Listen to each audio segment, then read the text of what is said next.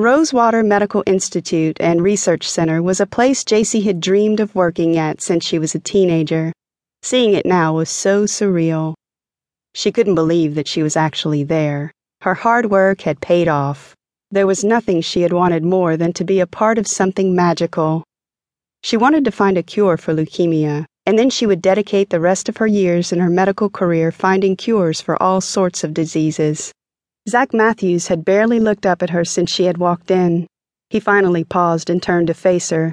His half smile made him all the more handsome, but his bad attitude made Jacy shake the thoughts away. Evette Faith woke to a loud banging noise. Instantly alarmed, she sat up in bed and observed her surroundings.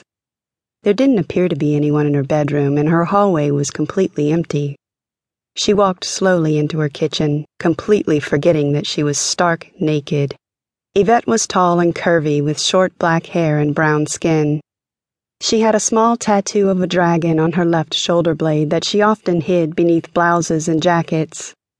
She'd gotten the tattoo years ago before she started working at a law office in downtown Los Angeles.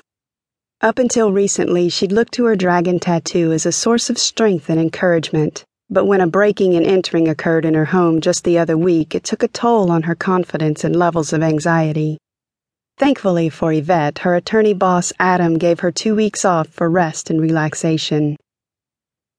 Kenda wheeled her bike out of her building's bike room and pointed her wheels towards the beach. A little sea air would be exactly what she needed to take her mind off of everything that was weighing on her shoulders. With every pump of her legs, she was pulling farther and farther away from her problems, away from the debt that was creeping closer with every passing day, away from the patient who had yelled at her for no reason, away from the envious gossiping of her former classmates who were still looking for their own internship placements. As she rode, Kenda tried to concentrate on the feeling of the wind rushing over her skin and the gentle warmth of the rising sun. She was trying to forget about her student loans, six figures and climbing with each passing month. That darn interest was a killer, and the ever present fear of what she would do after her work term ended. What if Sunvale didn't want to take her on full time?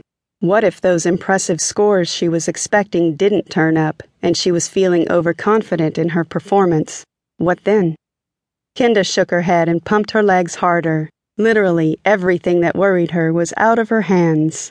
Kenda felt herself relaxing with each passing mile, and soon enough she was at the boardwalk just as the sun rose fully over the mountains. Kenda smiled as the warm sunlight spilled over her face. She closed her eyes and took in a deep breath of fresh sea air, and then she felt and heard a jarring crash as her bike collided with something.